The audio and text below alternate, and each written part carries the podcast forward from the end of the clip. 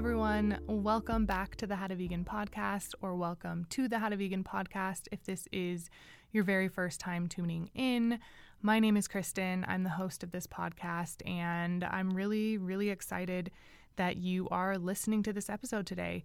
It's going to be a really informative, eye opening, just a great episode that I think needs to be out there. So I'm really excited to be talking about this this stuff with you all today. I've been so excited to record this episode and put it out there and it has just taken me a hot minute to do because life, just life. I could go into it and tell you all the things that have been going on in my life and why it's taken me so long to put this episode out, but I don't think we need to do that. So, but I'm doing it.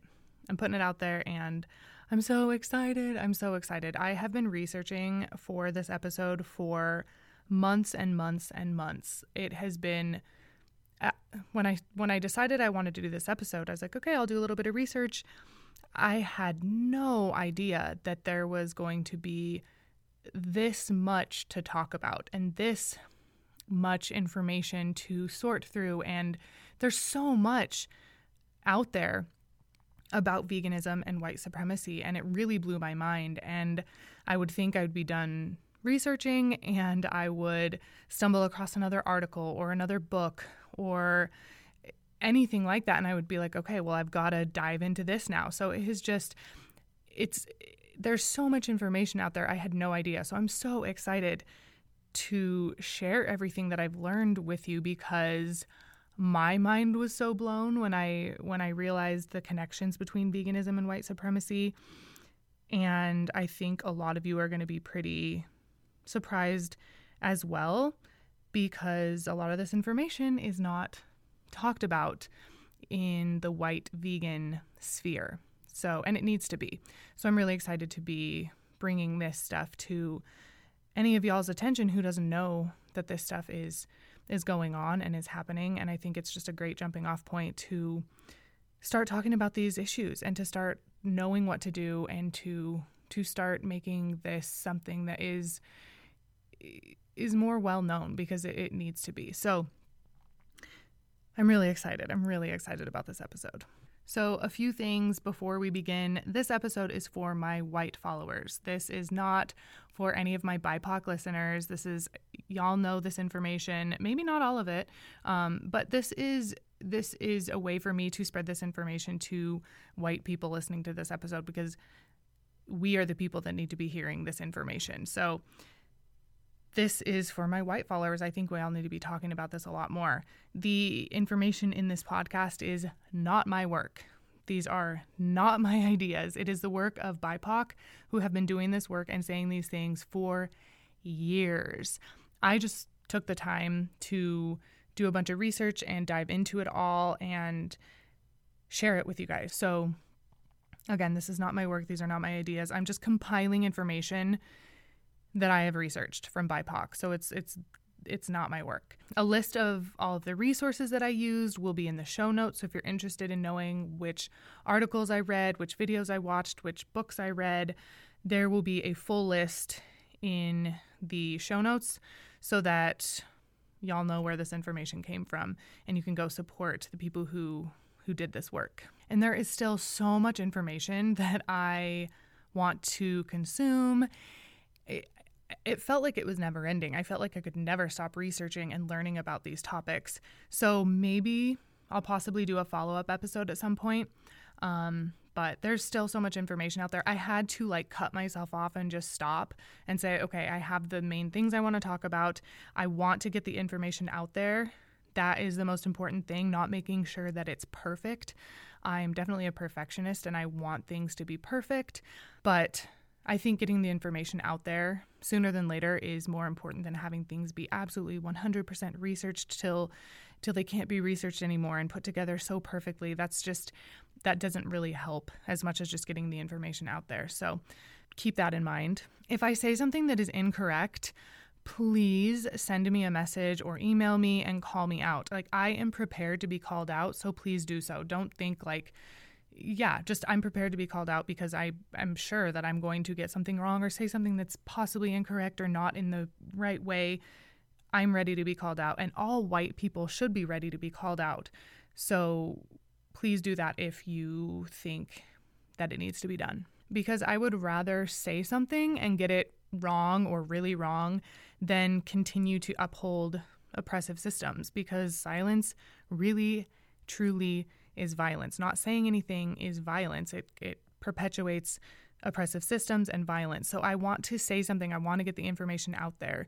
It's also not enough to just say, I'm not racist. We have to be anti racist. And that is a set of actions. It's not just a belief you have, it's doing something. And this is my way of beginning to do something, my small way of starting to begin to do something to to really be anti racist because it's really important that all of us are focused on being anti racist, not just not racist these days. Well, forever, but it's really becoming something that is very apparent to me that we need to be practicing. And some of you are probably thinking, why should I be listening to a white person talk about these issues? And to be honest, I thought about asking one of my black or BIPOC friends to help with the episode or to like be a guest. I thought like, oh, maybe a conversation. They can come on the episode, be a guest, we can have a conversation about it. But educating white people on these topics can be really draining and it just isn't their job to do. It's emotionally taxing they've done enough work, they've put enough out there. It really isn't their job to do to educate white people on these issues. The information's out there. White people need to be the ones that step up and do the research for themselves and help to educate other white people about these topics so that we can all do better. And I really don't want to center white voices in this episode because it is far more important to amplify BIPOC voices who have already been doing this activism work for a long time. So I will also leave a list of resources in the show notes um, with a list of people to follow, to read, to listen to, to support. Very important to to listen to BIPOC voices. So I found a lot of people that I think are really great to follow. Always respect their spaces. That is so important. But I'll leave a list of of people that I think are worth following in the show notes. And after you listen to this episode, have those uncomfortable conversations with your white family and friends. Take the stuff that you learn in this episode and talk about it because that really is the only way that things are going to get done if more and more people know about this stuff and talk about this stuff and change can start to be made. So the more people that are talking about this the better. So having uncomfortable conversations is again one of the small things that you can do to to help further the BLM movement and to help decenter white veganism. And do the work. Like, do the work in all capital letters. Do the work. It's not enough to just engage in performative activism or virtual activism by just sharing posts on Instagram. Like, do the work. It's it is so important to make sure that you are doing the work. And I'm going to have some stuff that we can do later like things that we can actually do later on in the episode. I've got kind of like I finish up the episode with a list of things that with some ideas of things that we can actually do, but do the work. And I'll also be leaving my Venmo handle in the show notes. So if you want to donate some money to the Black Lives Matter movement or to some Black vegan movements, then I will be donating any and all funds sent to my Venmo with the note BLM accordingly. So if you're interested in donating some money, that would be amazing as well. So, a little bit of why and how I got into even exploring this topic. Like, why is she doing an episode on veganism and white supremacy? I didn't even know that was a thing. Well, last year, around this time, a little earlier, the whole Black Lives Matter movement was really taking off, and my eyes were so opened.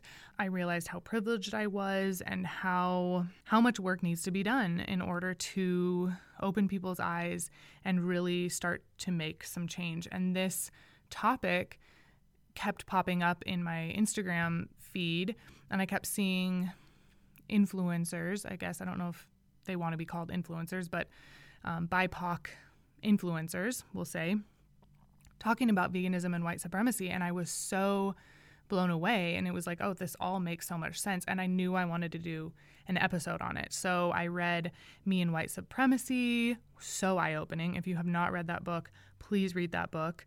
I watched several documentaries on Netflix. I kept listening to BIPOC, and I just really recognized that white veganism existed. Because before that, I if somebody would have said that, I probably would have been like, that, you know, race has nothing to do with veganism. And veganism about, is about the animals, not racism or not, you know, just those common things that come to your head if you haven't been, if your eyes haven't been opened up to this stuff.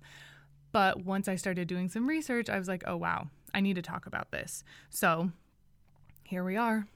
Let's start talking about it. So, white veganism, again, a term that I would have been like, white veganism, that just doesn't even need to be talked about in any sort of a sense. But it really does.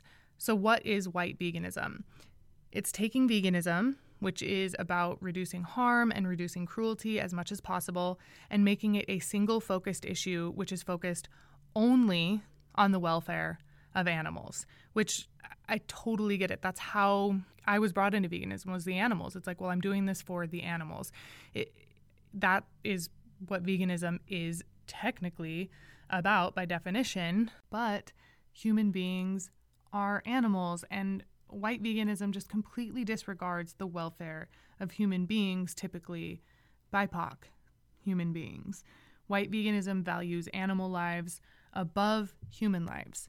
And white veganism makes the assumption that everyone can go vegan, which is a privileged belief. As white vegans, we need to recognize and talk about the fact that not everyone can go vegan.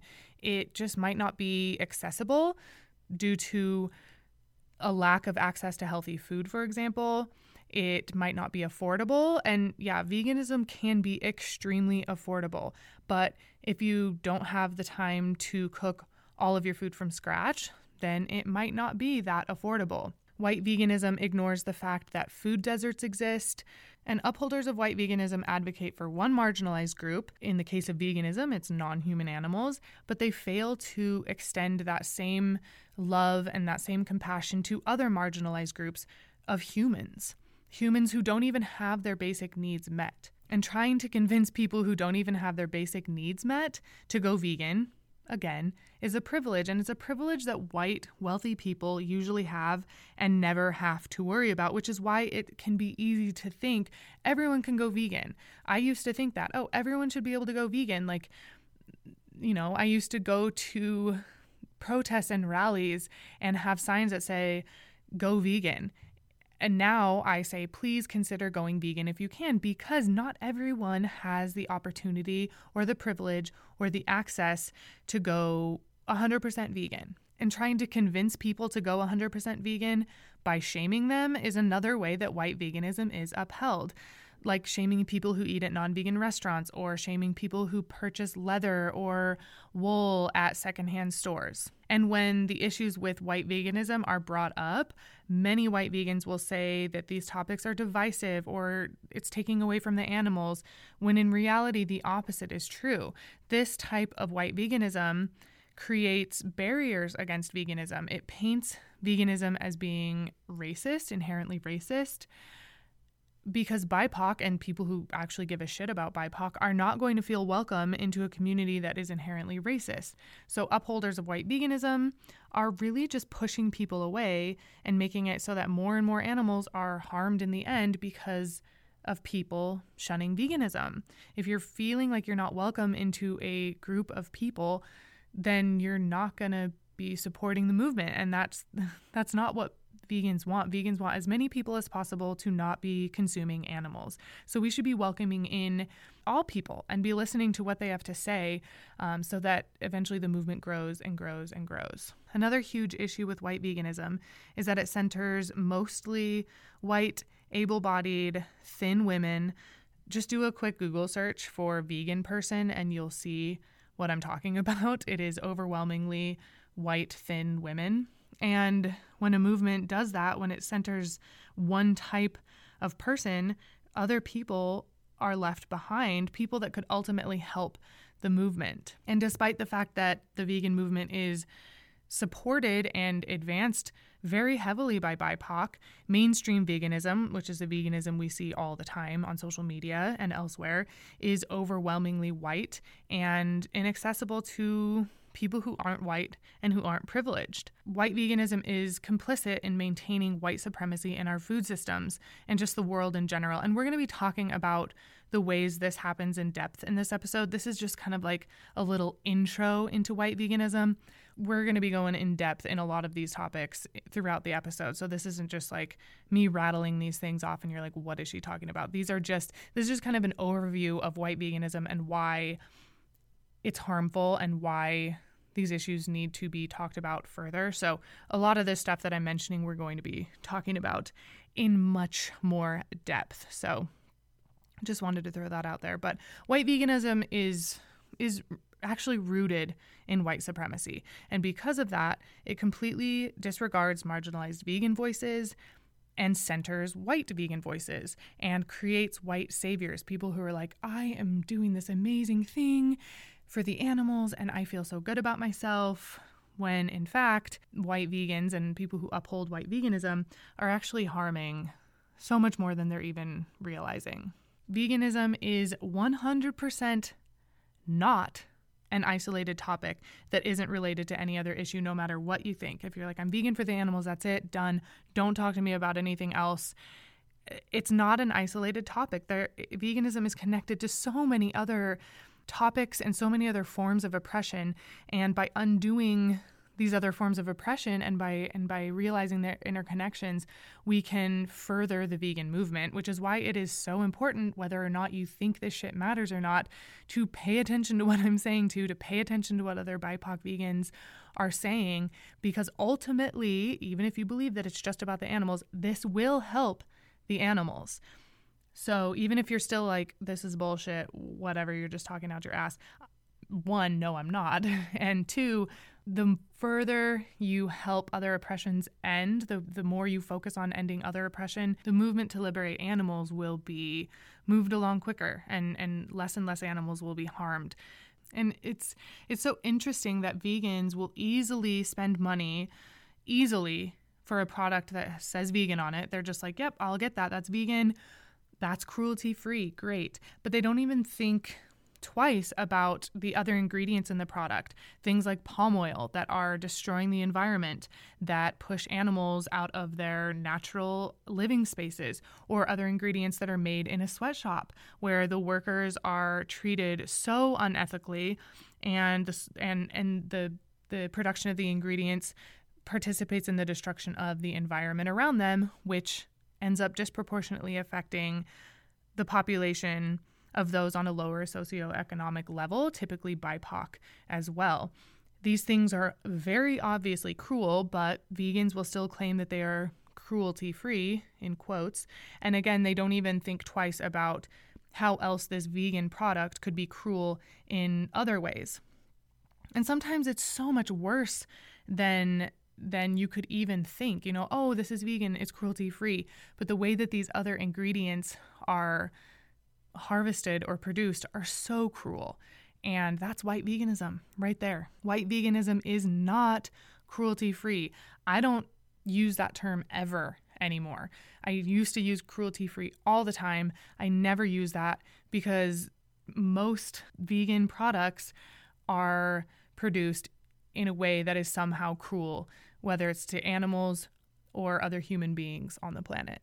And bottom line, white veganism is dangerous. That might sound like a big statement. That might sound like, whoa, white veganism is dangerous. And it's dangerous for multiple reasons. And all of these reasons we're going to be diving into in this episode. It's dangerous because it pushes the idea that veganism was created by white people. It compares human rights movements to animal rights movements in ways that are just beyond awful.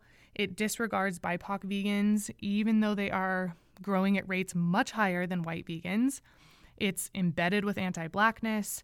It's full of performative activism. It fails to acknowledge the racist happenings in and around slaughterhouses and meatpacking plants. It fails to acknowledge the fact that access to healthy food is not a privilege that everyone enjoys. It appropriates the plant based foods of other cultures, and it actively ignores the effects of colonization and how it is interconnected in the oppression of humans and animals. So, to put it bluntly, animal liberation cannot and will not succeed through white veganism alone. No matter how much you think you're going to convert the entire world to veganism through your single minded focus on the animals, it is not going to work. You cannot just focus on the animals and say, this is going to work, while you're completely disregarding human beings and how they're treated in the production of your food. It's not going to happen. Okay, so let's dive a little deeper into some of these topics. Okay, the first thing I want to talk about is the fact that the vegan community seems to be focused on a single group of oppressed, the animals. Many vegans believe that human rights issues shouldn't be talked about when discussing veganism because they have nothing to do with veganism, or that talking about movements like the Black Lives Matter movements takes away from the animals. Again, it's all about the animals to people who uphold white veganism. Most of the vegan platforms, at least the bigger ones that you see everywhere, prioritize animal welfare over that of human welfare, including the welfare of the humans that produce the food that they're consuming, which is just outright racist. To not even care about the humans that are producing your food, but to be like, well, no animals were harmed, so I'm fine, is just racist, bottom line. White veganism allows things like racism and transphobia and ableism um, and weightism and things like that to thrive in the vegan movement to liberate animals because they're saying it's for the animals. So who cares if all that other stuff is going on? I'm only focused on the animals. But an animals only ideology is not consistent with the morals, these these compassionate morals that vegans believe they have. Be, because they're unwilling to look at and challenge cruelty across the board. If you are wanting to live a cruelty free lifestyle, why don't you care about the cruel things that are happening to humans. And most white vegans just aren't aware of the systemic roots that speciesism shares with other outcomes of oppression, which is a huge reason why they really have a hard time aligning with other social justice movements. But they are connected in so many ways. I highly recommend taking a look at The Oppression Tree by the Vegan Amateur.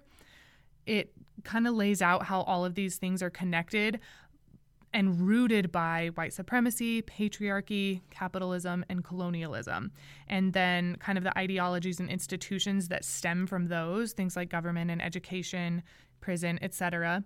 And then the things that even branch out further, further from those, like sexism, classism, speciesism, food insecurity, racism, Eurocentrism, ageism, I could go on and on. Take a look at the oppression tree. I will definitely leave a link to it in the show notes because it was really eye opening to me that all of these outcomes and impacts of oppression really stem from kind of these same four things white supremacy, patriarchy, capitalism, and colonialism. They're all connected. You just have to trace them back. And if we can if we can dismantle those four things, then we're on our way to liberating animals, which, again, if that is your main reason for being vegan, then why not? Why not work to dismantle all of this so that animals can be liberated? In the words of Demi Colleen, who is a veterinary nurse and vegan influencer, veganism can only be about the liberation of animals when it also stops the oppression of people. And like I mentioned before, veganism was not started by white people. I, that's what I thought, but it is not a white thing, despite what you may have been led to believe. And it's not a new thing either. Even though the main images, the main people of the movement, aka the ones who have the most followers, who then work with like the biggest brands and companies, are usually white, like I said, white, thin, muscly women who do yoga in Bali. And if you, like I said, if you Google the term vegan person, you will just see a ton of pictures of the kinds of people that I just mentioned. But veganism has its roots in so many other cultures around the world. And I honestly was not aware of this until recently. I honestly thought it was like a white movement that we were then spreading around the world, which is exactly what a lot of people want you to believe, but that's not the case. And it's not okay that that not very many people are aware. At its very core, veganism is a BIPOC practice that is rooted in their deep cultural experiences. So, what is the history of veganism? Well, the word vegan was coined by a white dude just 77 years ago. but its roots go back much further to cultures in ancient India and Asia. Veganism seems to have been originated in religions like Buddhism and Jainism and Hinduism as early as the 7th century BC.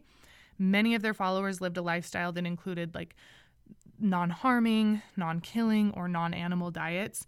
They disdain violence toward animals, and this way of eating that stemmed from these religions went on to influence diets in the rest of Asia as well as parts of Europe. And many members of the Rastafarian religion, which originated in Jamaica about a century ago, adhere to a plant based diet as well, known as Ital. They generally consume only natural plant based foods. Taoists in China are generally vegan or vegetarian in order to minimize harm to other sentient life. And the Nation of Islam promotes vegetarianism, deeming it the most healthful and virtuous way to eat. So, you can see that veganism and vegetarianism, focused on not harming animals in particular, is not a new thing, and it's definitely not a white thing, which might come as a surprise to many white vegans or people who aren't vegan at all, because present day veganism and the way mainstream veganism is portrayed has been created by white people overpowering white voices who appropriate BIPOC's culture. It has been completely rebranded and it's been a completely whitewashed trend, and the history of veganism or plant based eating has been just completely like swept under the rug and hidden and overpowered by, by white veganism. And the trend as it is now, the growing trend of white veganism, perpetuates the idea that veganism is only about health and wealth and being white while being vegan. It perpetuates the idea of white saviorism as well. And the definition of white savior is a white person who provides help to non white people, or in this case, non human animals, in a self serving manner. So a lot of people are vegan because it makes them feel better about not consuming animals, not because they truly care about being as cruelty free as possible. It, it makes them feel good about doing something, um, kind of similar to people, white people who travel to Africa and are like, here, I'm here to help. I'm a white person. I have all the answers.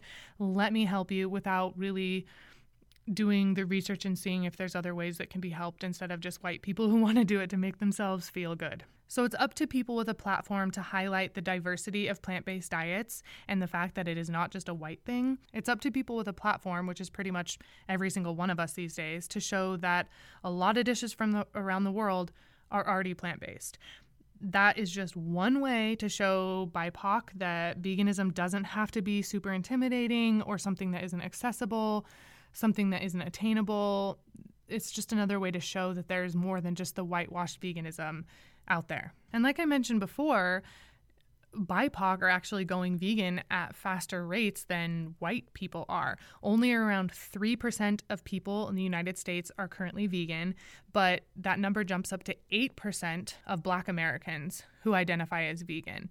In 2020, 19% of white people claim to be eating less meat, and in that same year, in 2020, that number jumped up to 31% for Black Americans. That means that Black people living in the United States are three times more likely to go vegan slash plant based than any other group of group of Americans. They are current. They currently make up the fastest growing vegan demographic, and overwhelmingly, they cite their health as the main motivating factor for their change to a more plant based diet, much more than for the environment or for the animals they're eating plants at a higher rate for their health because many of them have seen their parents deal with poor health due to lifestyle decisions as well as lack of access to healthy foods. BIPOC communities have higher rates of obesity, have higher rates of cancer and diabetes and asthma. And this is in part due to BIPOC having lower incomes. That combined with systemic racism systemic racism in the food systems as well as systemic racism in the healthcare systems that make it harder for BIPOC to access healthy food and quality healthcare, something that we all should have access to. Health issues due to lifestyle decisions such as heart disease and diabetes and cancer are much more prevalent in lower socioeconomic communities and BIPOC communities. And this is partly by design, not because of the people who live there making these intentional choices to be unhealthy. Our government is doing a really shitty job of taking care of the people living in this country. Like, just an absolute, utter, shitty ass job. The majority of health guidance in this country is based on white European bodies, not African bodies, not other BIPOC bodies, where in Africa specifically, they mostly consumed goat's milk, not cow's milk. And most people of color, not just black people, are lactose intolerant, while most Europeans are not. And this clearly makes dairy products not a great choice for them to consume on a regular basis, if at all, because most of them are just not well suited to consume dairy and and the and ultimately the standard American diet. But the US government tells us all that should, we should be eating multiple servings of dairy a day. And the US government supports the dairy industry in lots of ways through bailouts, subsidies, and they don't support small local organic farmers. They support the large, super shitty dairy conglomerates who treat animals and the people who work there like shit. So, by going vegan or eating more plants or just adopting healthier ways of eating, BIPOC start to take matters into their own hands, which can be seen as another form of resistance or just going back to their roots, like we talked about earlier, because plant based diets or diets full of vegetables and fruits and healthy whole foods is not a new thing for BIPOC. And on that note, we as white vegans need to stop appropriating the food of other cultures. We as white vegans need to start honoring and respecting the culture of the food that we're eating instead of whitewashing it and rebranding it as our own.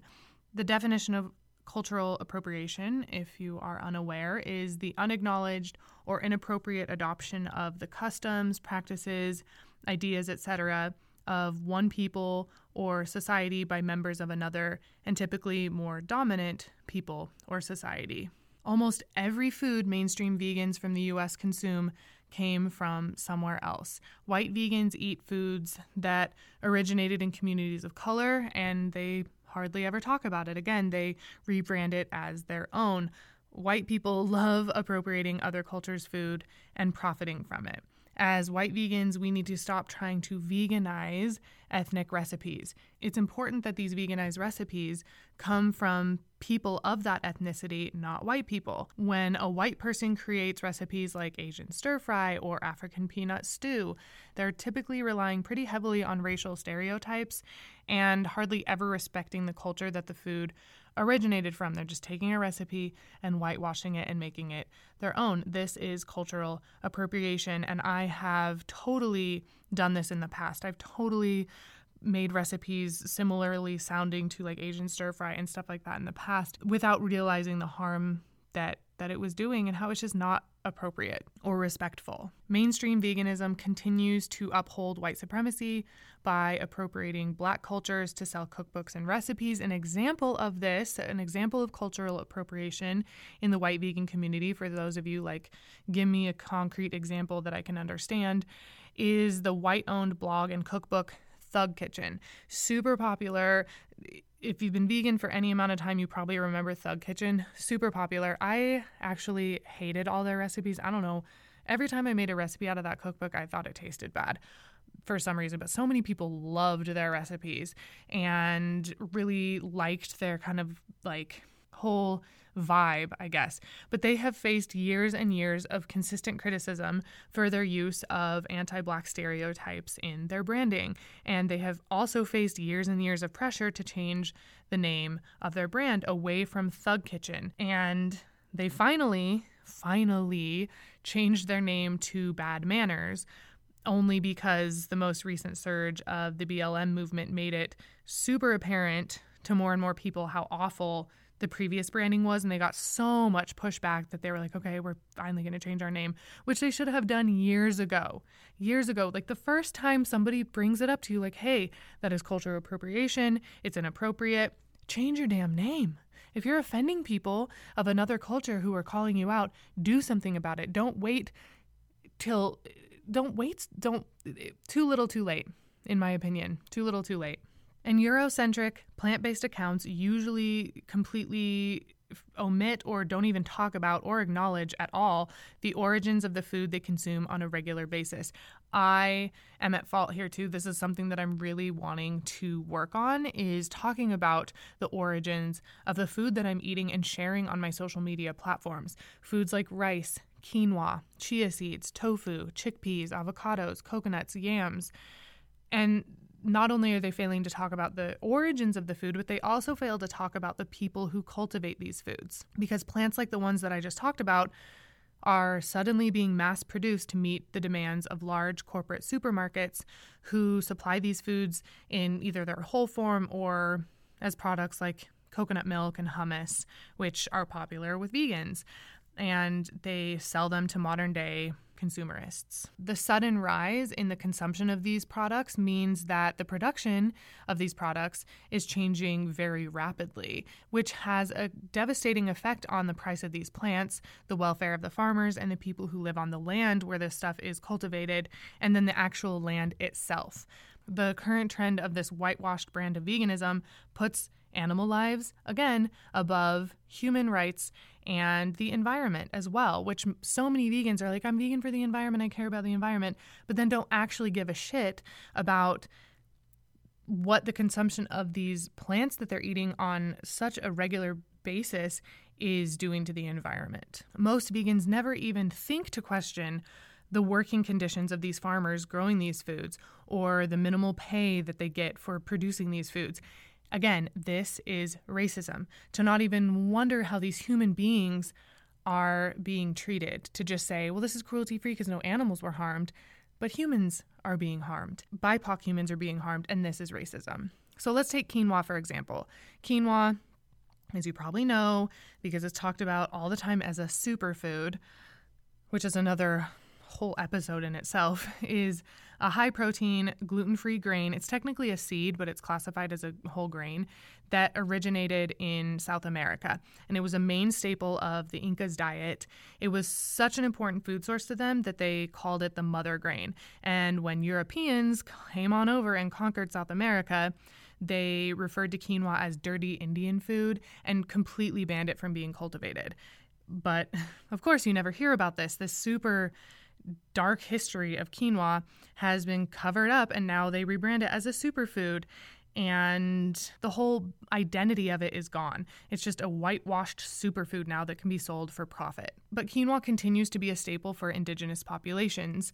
Bolivia and Peru produce around 75% of the global quinoa supply, but the crop's rise in popularity is creating barriers for local communities to access it themselves. The prices are so high that people living in the area where quinoa is produced often cannot buy it themselves. They can't afford it. So they either have to eat other foods, and sometimes they even buy quinoa that is imported from somewhere else because it is cheaper. And that is so fucked up. And we did that. White people did that. It's so fucked up. Indigenous farms and farmers all over the world are now being completely exploited for foods that they once produced and consumed moderately, sustainably, and ethically. And a lot of it has to do with white veganism. So now let's talk about the animal rights and the human rights comparisons that we see all the time. And let's just talk about it. So, one horrible and awful tactic that vegan companies and white vegan influencers use to provoke emotion in non vegans to try to convert them into going vegan is to compare animal agriculture and like race-based genocides that have affected BIPOC. So, for example, in 2003, PETA released an ad comparing the poultry industry, so the chicken industry, to the Holocaust, and they used super horrifying images of both, like the poultry industry horrifying, the Holocaust horrifying. They use these images both side by side, and this is so offensive. It's disgusting. It is just not okay it's just not okay. Another example for you. So, shortly after the death of George Floyd last year, the Vegan Box, which is a vegan gift and subscription box, they posted a picture that had four black animals on it with the caption, just to be clear, all Black Lives Matter. Again, this is just disgusting. It is not okay to use a human rights movement to promote veganism or your brand at all Racist oppression is not an example to be exploited for the liberation of other animals, at least not in that way. The major motivation behind these types of comparisons is speciesism, which is the assumption of human superiority over animals, leading to the exploitation of animals. And that leads to a major part of the, the vegan philosophy um, that animal lives are equal to human lives, that, that humans are not above animals, that we're all equal. But it doesn't matter. These types of advertisements are just wrong. BIPOC are hardly ever portrayed in large scale vegan advertising promotion or marketing or anything like that. And when they are portrayed, that's usually how it is as a metaphor for violence, for genocide, for murder. It's just not okay. Another huge issue with comparison campaigns like these is that they show these two issues as if they exist in completely different time periods, as if the Holocaust or overt racism or slavery are completely over and done with. But things like this still exist today. So portraying them as if they don't is hurtful and dehumanizing and ignorant and just wrong. It makes these companies and influencers look fucking racist. It looks it is racist and it's horrible and it's awful and it's it's just not okay. If companies want to get their messages across, they cannot keep isolating large parts of potential people who could be who might even consider going vegan. Doing that is going to push people away from the vegan movement. Comparing animal lives to BIPOC lives turns people away from veganism. Again, people who could potentially go vegan and end up fighting for animal rights. It makes BIPOC who are already vegan feel even more unwelcome in the vegan community, even more out of place, even more like, why the fuck am I doing this when I'm being when this is how this is what the advertisement is is like in this in this movement. It's it's just it's just wrong. And on the other hand, several prominent white vegans have chosen these historic times to compare animal lives with black lives and think that the Black Lives Matter movement should include animal rights. And I can see why. There are there are some obvious connections between different forms of oppression, like we talked about earlier. Things that stem everything all forms of oppression stem from colonialism, white supremacy, capitalism, and the damn patriarchy. So there are connections. There are going to be connections between all forms of oppression. The issue with BIPOC being lactose intolerant while, while our government pushes the consumption of dairy on them, the lack of access to healthy foods that mostly impact poorer and BIPOC communities, immigrants disproportionately being exploited by the working conditions in slaughterhouses. But yes, although these connections exist, which is why working to eliminate all forms of oppression is so important, it doesn't mean that white privileged vegans should ever compare BIPOC humans to animals in any context. The comparison of animal abuse to enslavement of black people makes it very clear how little value white vegans place on black life. It's just horrible. It's they're making it so obvious that vegan spaces are are racist spaces, especially because white vegans have no fear of using these tactics and then they completely ignore any backlash from the communities that are affected by their actions. And they say it's about the animals, not about racism. Don't bring racism into the conversation about animals. Veganism is only about the animals. But by having the choice to focus only on the animals and ignore the conversation about race is a privilege. Just like when people say, Oh, I'm not into politics that is a fucking privilege to not have to worry about politics and how they affect your life. Oh my God, that is such a privilege. Recognize your privilege as a white vegan to be able to fight for animal rights without also having to fight for your own rights. Because how can you expect an entire group of oppressed people to fight for the animals when they have to work so hard to even exist and live and have a decent life in this country? When all humans have their basic needs met, when all humans are liberated from the fear of police and police violence and going to prison and just outright racism that that shows itself in so many different scenarios in this country, we will all have more energy to fight for animal rights. Like I talked about briefly before, the fight for animals will be completely pointless as long as our own species has not achieved full equality. There is no way that our compassion as a society will be able to extend to animals before it extends to all humans yeah, some of you can be like, it's about the animals, animals, animals. But when so many people in our country don't have their basic needs met and are fighting just to live a decent life, there's no way those people are going to be able to fight for animals, especially if they don't have education about healthy foods, plant-based foods, access to healthy foods, etc. As white vegans, we need to call these comparisons out when we see them. It is not up to BIPOC to do the work to call out these companies and brands and individuals. We, as white vegans, need to step up. We need to do the work. We need to call people out when we see this happening. So do that. That is something that you can definitely do if, if you see it happening. Let's move on and talk about food deserts and other related issues. You've probably heard the term food desert, so let's kind of dive into that. I've already talked about how lack of access to healthy, nutritious plant based foods affects BIPOC disproportionately. So let's kind of like dive in a little bit further. White veganism has created this image of veganism as shopping exclusively at Whole Foods or Trader Joe's and going to the farmers market on the weekends and getting all of the like vegan alternatives and matcha and all of that stuff etc etc etc that is pretty much what you see and what so many people think veganism is about. But many vegans either forget or aren't aware that where you live contributes greatly to the accessibility of food that you have. So many people that are vegan live in places where they have abundant access to healthy foods, like I just mentioned, and aren't aware that not everybody lives that way, which again is a huge privilege that we need to recognize and talk about. There isn't always a Trader Joe's or a Whole Foods or a farmer's market every weekend in every community, especially in places like reservations. Even in more urban settings and more urban areas, access to healthy food sources can be limited. So, even if you're living in a city, it's like, well, you live in a city, you should have access to healthy foods there are areas in cities and in rural areas as well that are often referred to as food deserts. If you don't know what a food desert is, the definition of a food desert is an urban area where most people live at least one mile from the nearest supermarket or large grocery store. And if you live in a rural area, it's 10 miles, which is a fucking long ass way from a grocery store. Um, but it's um, at least a mile in an urban area, so it's harder to access healthy whole foods.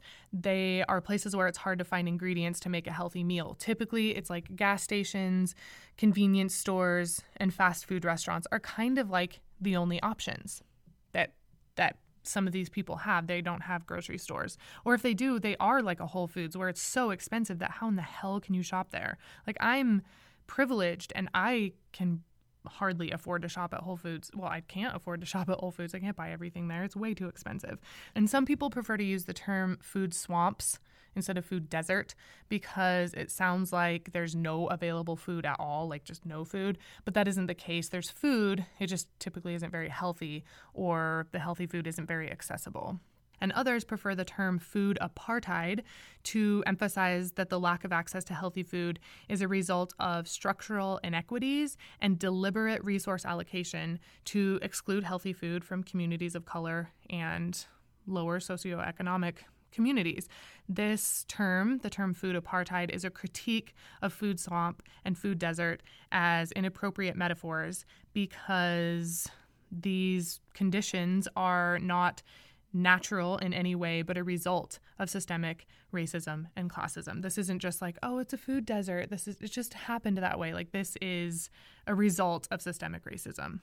Another term that I think is important to talk about here is the term food mirage, where high local grocery prices, not distance, prevent lower income people from affording healthy, nutritious food. So, kind of like I was talking about, like even if you plop a Whole Foods down in the middle of a community, not everyone can afford to shop there. It's so expensive that they might have access to it, but can't afford it. You can be surrounded by fancy markets and restaurants, but cheaper staples like rice and beans and fresh produce are harder to come by. And without a doubt, food deserts, food swamps, food apartheid, whatever you want to call it, disproportionately affect lower income and BIPOC communities. Again, by design. And mainstream white veganism continues to uphold white supremacy by gentrifying predominantly non white communities to open white owned and operated vegan restaurants. And oh, gentrification is just another thing that just gets me fired up. It just is, it really pisses me off. This is gentrification at its finest. Imagine not only being kicked out of your long term apartment that you've been renting or living in for years, so some white rich dude can come in and completely renovate it to make some money, but then you can't even afford to eat at the restaurant. You can't even afford to eat there. So you've been kicked out of your place. Oh, there's a vegan restaurant in your area now, but the salads are $18 and it's teeny. And white people will be like, well, now these people have access to healthier food, or now there's a Whole Foods in the area. Like, y'all can afford the food. Like, wow, but no, you cannot afford, so many people cannot afford $18 for a teeny little salad or hundreds of hundreds of dollars a week on groceries from Whole Foods. And yeah, Whole Foods popping up in previous food deserts can be seen as a positive thing. And for some people, it definitely is.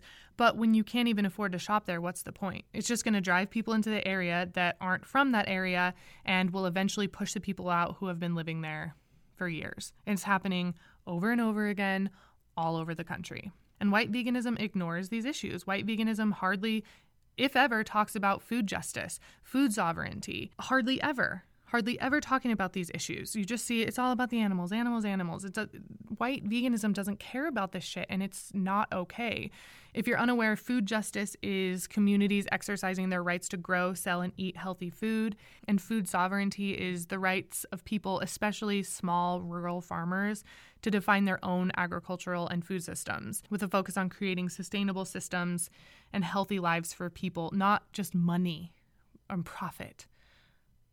And speaking of food sovereignty, this is another issue that needs to be talked about regarding traditional practices of hunting animals and using their parts for clothes, ceremonial pieces, etc. It is super privileged to expect indigenous cultures who have had their culture and way of life completely taken away from them it's it's privileged to expect them to conform even further to white ideas of what is right and wrong and how they should express themselves and what what how they should live. This is a space where pushing veganism is just wrong and racist. That's that honestly that could be a whole nother episode. So many of so much of this could be a whole nother episode because yeah, I don't think that hunting animals is something I ever want to do, but who am I to tell an indigenous person who used to live here and and was at one with the land and not didn't have factory farms and and all of that shit why are who are we to tell them how to live? We've taken everything away from them. So saying you should be going vegan again is just another form of privileged white veganism. And if we're going to be talking about food injustice when it comes to BIPOC communities, we have to talk about how racism and capitalism are intertwined. Because the federal government is shacking up with the food industry, the healthcare industry, the pharmaceutical industry, it's all about making money for all of them. It's about profit. And that's why they don't give a fuck about people. It's all about making money. They don't give a shit about us. And they really don't give a shit about BIPOC and any kind of like lower income communities. That's why it's cheaper to buy white bread, boxed mac and cheese, etc., than it is to buy fresh fruits, produce, legumes, whole grains, healthy whole foods even though these are the foods that the government tells us to eat with their dietary guidelines eat these whole fresh fruits and grains this is what's on you know the pl- the plate that the government puts out. They're not the foods that the government are making cheap and affordable. There are not people lobbying for health food. 80% of food advertising on TV is for quote unquote junk food or processed food. Only 2% is for healthy healthy food. There's no money to be had in healthy food, and the government is is to fault for that. So solving food inequality in BIPOC communities is a crucial step to spreading veganism for everyone to get more and more people to to be able to go vegan and eat more plants. White vegans need to be bringing awareness to these issues being sensitive about these issues and they need to stop assuming that just because they personally have access to healthy food that not everybody does. And we need to be doing something about these issues. We need to find ways to help in the area you live in, get involved, use social media to help find mutual aid systems in your area or collective kitchens, start a free eats project where maybe on the weekends you make food and give it away for free to communities who need it. I have a friend who did that in Boise and it was amazing it's such a great idea. If you have the privilege and can help out, please do. At the very least, continue to educate yourself and talk about these issues instead of pretending like they don't exist.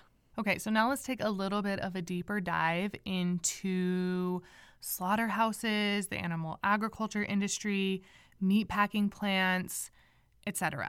As terrible as factory farms, slaughterhouses, concentrated animal feeding operations, or CAFOs are for animals, they also have really devastating impacts on the lives of marginalized people. It's important to see the connection between the impact of factory farming on animals and the impact of factory farming on the people who actually work in these slaughterhouses and meatpacking plants, because many of the people who work these jobs are immigrants, undocumented immigrants, refugees, and BIPOC. And as white vegans, we hardly ever talk or hear people talking about the oppression of these workers. This was something to me that once I started learning about this, I was like, oh my God, how have I never even heard about this or thought about this? And there's it was really really eye opening to to do the research about this stuff. And so many people are like, oh my God, the people who work in these slaughterhouses have to be horrible, horrible people. But having only contempt for these people is white privilege in action. Most of them don't even really have another choice when it comes to a job. They're typically people from low socioeconomic backgrounds, and they're typically BIPOC who are pretty much forced to work a job that most people would never do themselves. I would never do it. People who even eat meat would never want to work in these slaughterhouses or meatpacking plants. It's awful, awful, awful work. They come into close contact with toxic animal waste. They witness the super cruel conditions of thousands of animals crammed into the CAFOs and the murder of these animals and the abuse. And witnessing this and being a part of it takes its toll physiologically. And worker safety is often completely overlooked at these facilities. They don't give a shit how safe these employees are on the job. But these people are just trying to survive. They're just trying to make ends meet. This the system is so stacked against them. They're just trying to survive and make a living. And like I said, I'm pretty sure that most people would never choose a job like this where they're murdering hundreds of animals a day. And because of that, they're at a higher risk for severe mental health issues. Another issue with animal agriculture is the location of the CAFOs and the impact that these CAFOs have on the people who live nearby. CAFOs tend to be strategically, very important, strategically located in poor, rural areas with neighboring communities comprised largely of BIPOC who lack the income and political resources to even oppose a CAFO moving in. You know, oh, this this new CAFO is going to come to your area. Most people don't have the money to fight this, don't have the political resources to oppose this. So they get plopped down. And this hardly ever happens in like a white, privileged, higher socioeconomic community. It's typically in lower socioeconomic BIPOC communities. And in these CAFOs, irresponsibly managed waste poisons the air, the water, and the food supply of the people who live nearby because animal waste is stored in these like lagoons. If you ever look at an overhead picture of a CAFO, you'll see what I'm talking about. It's just like huge wa- like it looks like lakes of animal waste. And then that animal waste is used as fertilizer for crops. And not only do these lagoons often leak, but this fertilizer is sprayed until the ground is oversaturated on these crops and the animal waste seeps into the groundwater which pollutes the groundwater, but eventually the streams and rivers and lakes that are nearby as well. And since the groundwater is polluted, the drinking water is polluted. And it's also full of antibiotics that the animals are pumped full of and then shit out and pee out. Um, and this causes major health issues and it just completely fucks with their immune systems. And people living nearby CAFOs are much more likely to be infected with antibiotic resistant bacteria because of this. Not only does the manure that is sprayed affect the groundwater, but because it's being sprayed into the air and some of it stays in the air, it affects people breathing breathing in this air as well. So people living nearby are breathing in manure essentially. So the air is just full of toxins and people that live nearby are inhaling these toxins daily and often suffer from long-term illnesses that often lead to death because of this. And this it smells horrible like it smells awful. Many people can't even leave the house.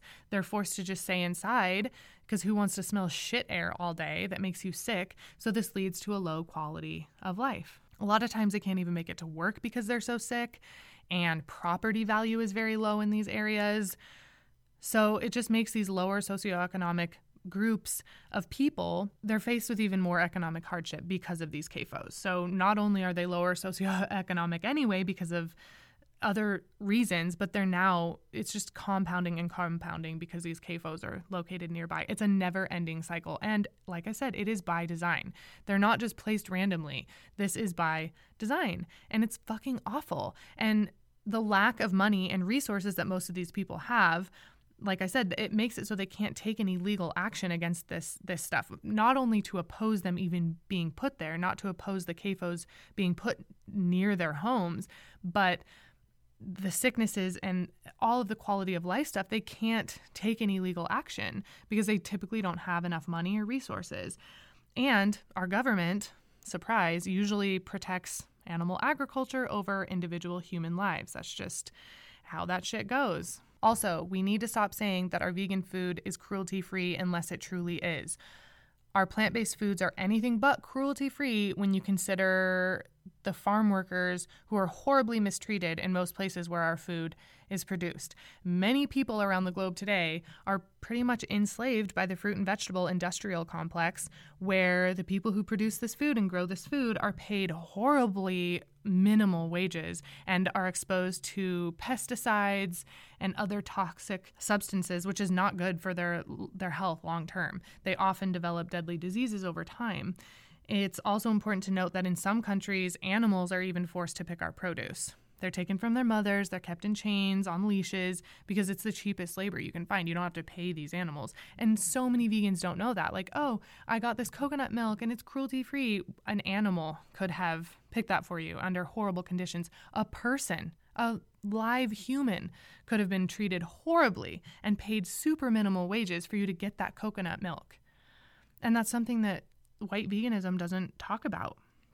We need to expand our activism. We have to stand up for the animals and the people that are directly affected by factory farming of all sorts in the animal agriculture systems and in the systems that produce our produce and grains and nuts and seeds and all of that stuff. We need to be fighting for a system that doesn't force people into this type of work the the whole system needs to be burned down to the ground and started over because this shit is just not working out.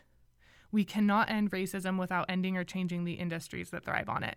So, another thing that white veganism never talks about, really, ever, is the fact that the meat industry, the egg industry, the dairy industries, they exist because of colonialism. And colonialism is the policy or practice of acquiring full or partial political control over another country, occupying it with settlers, and exploiting it economically. The industrialization of animal products and really food in general is deeply rooted in colonialism. The idea of animal being separate from human was a colonial invention that has been imposed on humans and animals. It's just been imposed on us, and that's just what we think. The human animal binary. There's one, there's the other. There's humans, there's animals, placed on this hierarchy of humans at the very top and animals at the very bottom, just like race was. This was this was constructed and imposed on us. And if you aren't European and white, even more so male, then you're not the ideal way of being a human. So, beginning to understand the human animal binary and how it's been imposed on us and how that affects our idea of how we treat animals and then how we treat humans as well on that European hierarchy that we just live by without questioning it is a huge step towards advancing the liberation of all animals, human and non human. And assuming animals are disposable is a product of being colonized. Colonialism is what brought many of the animals that people now eat to this land. Animals like cows and chickens and pigs, none of these existed in the Americas before colonialism. Animal agriculture was the perfect tool for white European settlers to colonize and control the world. In fact, European colonization of North America would not have even been possible without animal agriculture because it resulted in a huge amount of land and a huge amount of resources to be taken up which forced the displacement of indigenous people as well as privatization of things like land and water, which we all know has proven to be working out so well. Not really. It has been working out well if you're white and wealthy, but Otherwise, not so much. And it completely destroyed the food sovereignty of anyone who tried to live outside of this colonial state. If you weren't in it, if you weren't in the colonial system, then you're just going to be fucked, which is how it was set up. Colonialism, industrialization, and capitalism led to and continue to lead to extremely negative environmental impacts, the abuse of animals, and unethical agricultural practices. So, not even just animal agriculture, just producing agriculture in general. And not only does white veganism overlook the colonial legacies of the animal industries, the white popularization of eating vegan is now just shifting these unethical practices from animals to plants. So, it's all just embedded in colonialism and it's not going away. It's just being shifted. So the more people that are eating vegan and not thinking about the way they're eating vegan, it's just all getting shifted onto plants. Settler colonialism and the establishment of capitalism was the precursor of unethical farming methods.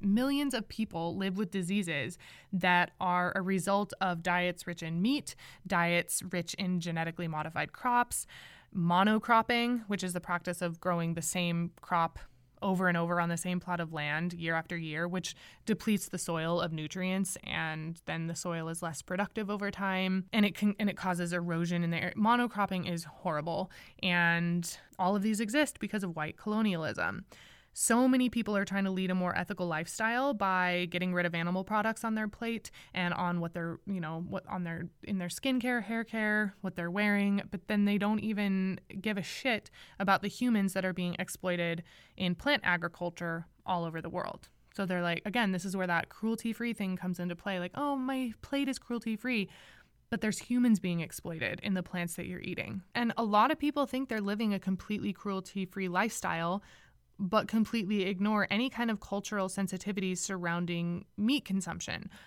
All of these things that white vegans ignore while feeling like true saviors while they're eating zero animals stems from white supremacy. White vegans, please do not demonize BIPOC who are not vegan while you just ignore the role of colonialism and imperialism in making popular meat and dairy consumption. We did that we made this popular, we forced these people to eat this way, and demonizing them for not being vegan is fucked up. We practice a form of vegan colonialism when we talk down upon indigenous people who still eat animal products or we try to convince them to go vegan.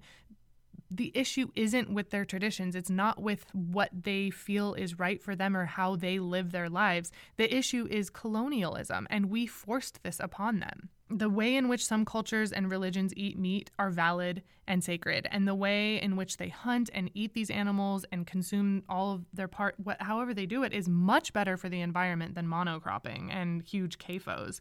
So if you're trying to impose your personal choice on BIPOC, your veganism has already taken on a form of colonialism. So again, if you're a white, vegan, stop trying to tell everyone that they should go vegan without even understanding the intricacies and nuances of all of this, especially especially colonialism because we did this shit. We white people created this shitstorm and then trying to say, "Well, be vegan." We forced this way of living upon these people. So trying to now say, no, don't do that is fucked up. Really, realistically, the only way forward is to return indigenous lands to indigenous peoples. Bottom line. For so many things. Like, that is just what needs to happen for this world to get back to how it should be. Otherwise, this shit's gonna burn to the ground and we're all gonna be done. We're all gonna be gone, which maybe is what just what needs to happen in order for the earth to revive itself and to not just be a giant shitstorm of white people fucking everything up. And as long as we continue to overlook the fact that colonialism is a huge part of the problem, we will never liberate animals. And not just what colonization has done to the animals' bodies, like taking them away from their native lands, controlling them, keeping them captive in super restrictive areas, all of that just to serve our needs and our desires to consume meat and their animal secretions, but the actual concepts that continue to keep colonialism going. Like I said, the ranking of all beings on this planet, the human animal binary that was invented by white men, is the reason that speciesism and racism exist. And in many ways, one cannot exist without the other. If you have not read Aphro-ism by Syl Ko and Aph Ko, please read that. That book was so eye-opening and so earth-shattering. It just it just changed my mind and opened my mind about so many things about this animal human binary that was invented by white men and how speciesism and racism go hand in hand, and how rethinking these concepts is what needs to be done in order to liberate animals and humans. So, to stop the breeding of billions of animals every year, billions, if y'all don't know, billions of animals are bred for human consumption each year. European settler animal agriculture must be named, it must be acknowledged, it must be understood. This is a huge part of it. And we as white vegans must be intentionally against this system. We have to be against colonialism and against this system it's created. The good thing is that the system is relatively new, it's only a few hundred years old. And because of that, it is weaker than it could be. So it can be undone. We, we can undo this. We can work to undo this. And not only is veganism connected to racism, it's connected to capitalism, it's connected to the patriarchy, all kinds of social inequality, and any steps to weaken any of these systems are steps taken to liberate animals. We cannot ignore these connections if we want to see all animals liberated, both human animals and non human animals. This shit is connected. We have to work towards reducing all forms of oppression, or else all of it is for nothing really. All of it is connected and we have to work towards towards eliminating all forms of oppression which is why this is so important to talk about. I had no idea honestly before i started diving into this stuff how connected all of it was and how much those systems have to be dismantled. And we have to work towards that. If you want animals to be liberated we have to work towards dismantling all of those systems Bottom line if we want the oppression of animals to end, if we want animals to be liberated, we have to destabilize all forms of oppression that are embedded in white supremacist colonialism. Okay, so now let's talk about what we can do, what we should do as white vegans. Because, like I said, as a movement that is completely grounded in compassion for living beings, veganism will only be about the liberation of animals when it also stops the oppression of people. Keep that in mind write that down. That is just like that is just something that is just so true and that white vegans fail to recognize. Because if entire groups of people and communities are not involved or accepted within the vegan movement it's not going to go anywhere. If we're not extending the same compassion to members of our own human community how are we in alignment with the values that veganism promotes? This cruelty free love and justice for all living beings, we're not even in alignment with that when we're not even helping other humans to live happy, healthy, just lives. Veganism should really be about the equal and respectful treatment of all living beings. And the first step is acknowledgement. It's educating yourself, it's doing some self reflection. Because if white vegans can love cows and chickens and pigs, then they can and should love within their own species. If black vegans can recognize the interconnectedness of all forms of oppression, white vegans can too. Opening up the movement to go beyond animals, beyond the liberation of non human animals, will eventually help them. It's going to help the animals by building the movement's momentum and power. So, if you've listened to me talk about all of this and you're still like, I don't give a fuck, it's all about the animals for me, well, then you still have to give a shit because it's going to eventually help the animals by building the movement's momentum and power. White vegans need to recognize their privilege. They need to learn when to shut the hell up as well as when to speak up for others. White vegans need to amplify the voices of BIPOC vegans, follow BIPOC vegans, share their content feature more vegans of color in every aspect of the movement. Vegans of color need to be at the forefront of the movement and not just in like a cosmetic diversity or tokenism type of way. They need to be at the forefront of the movement. Support BIPOC vegans financially. Venmo them when they pop up saying, hey, Venmo me for the work that I'm doing. Do it buy from BIPOC vegan brands and companies. I'm going to leave a list of BIPOC influencers. I'm using the term influencers because, you know, that's just i guess what maybe most people understand. But like bipoc instagram accounts and youtube accounts and all that kind of stuff i'm going to be leaving a list of those. I'm also going to be leaving a list of bipoc vegan brands and companies that you can support in the show notes. The show notes are at kristenpound.com slash podcast. Find this episode. Everything will be listed there. So please go there scroll through things follow BIPOC vegans respect their spaces, respect their spaces. White vegans need to be advocating for the eradication of food deserts, food swamps, food mirages, etc., food apartheid in BIPOC communities. Advocate for people's rights to fresh, nutritious, and affordable food. Support community gardens. Volunteer where you can and when you can. We need to be showing up for BIPOC, and not just in the vegan sense in the vegan community. We should be attending protests. We should be attending community meetings, any other social justice events that BIPOC organize or are centered around. We need to support calls for ending police brutality and murder, call out anti blackness and call out anti racism, cultural appropriation when you see it. Acknowledge the role that BIPOC have had in creating your favorite foods. Do your research so you can respect the culture and country of the recipes you enjoy, not just the continent, but the country. Check to see if what you're about to buy meets your standards and the standards that you claim to have. Use your damn smartphone. Like, is this actually cruelty free or ethical? Do I feel good buying this? Educate yourself on the ways that our food system perpetuates white supremacy. If we truly want to end all forms of oppression, including animal oppression, we have to dismantle white supremacy. We have to advocate for equality and justice for Black lives. We have to respect Black lives, regardless of gender or ability or sex or sexual orientation. We have to respect Black lives. We have to respect their spaces. Stay in your lane. Focus on your own community. Stop trying to force or shame BIPOC into going vegan give them the space to care for themselves and live their own lives instead of pressuring them to join veganism that as of now doesn't really give give a shit about them. Like it doesn't seem to give a shit about them. Recognize that different communities experience veganism differently. It's not all about white veganism. It's not all, about your privileged white veganism. Therefore, make sure that BIPOC vegans lead on their own issues. Don't head into a BIPOC community and be like, listen to me, I have all the answers. That is another form of white saviorism. Make sure that they lead on their own issues and support vegans of color working in their own communities. Again, whether that's monetarily or by sharing information about what they're doing, support vegans of color. And we must challenge our most exploitative system, capitalism. The hyper focus on individualism that capitalism has produced has made us believe that organizing and creating, starting revolutions is not the answer, but it is. We will never be able to just consume our way to a better or more just world because only a tiny, tiny, tiny fraction of consumption is actually done by individuals. So, yeah, what you're doing by changing what you're eating on your plate makes a difference. You're killing less animals. But the majority of spending and consumption is done by industry, agribusiness, the military, governments, big corporations.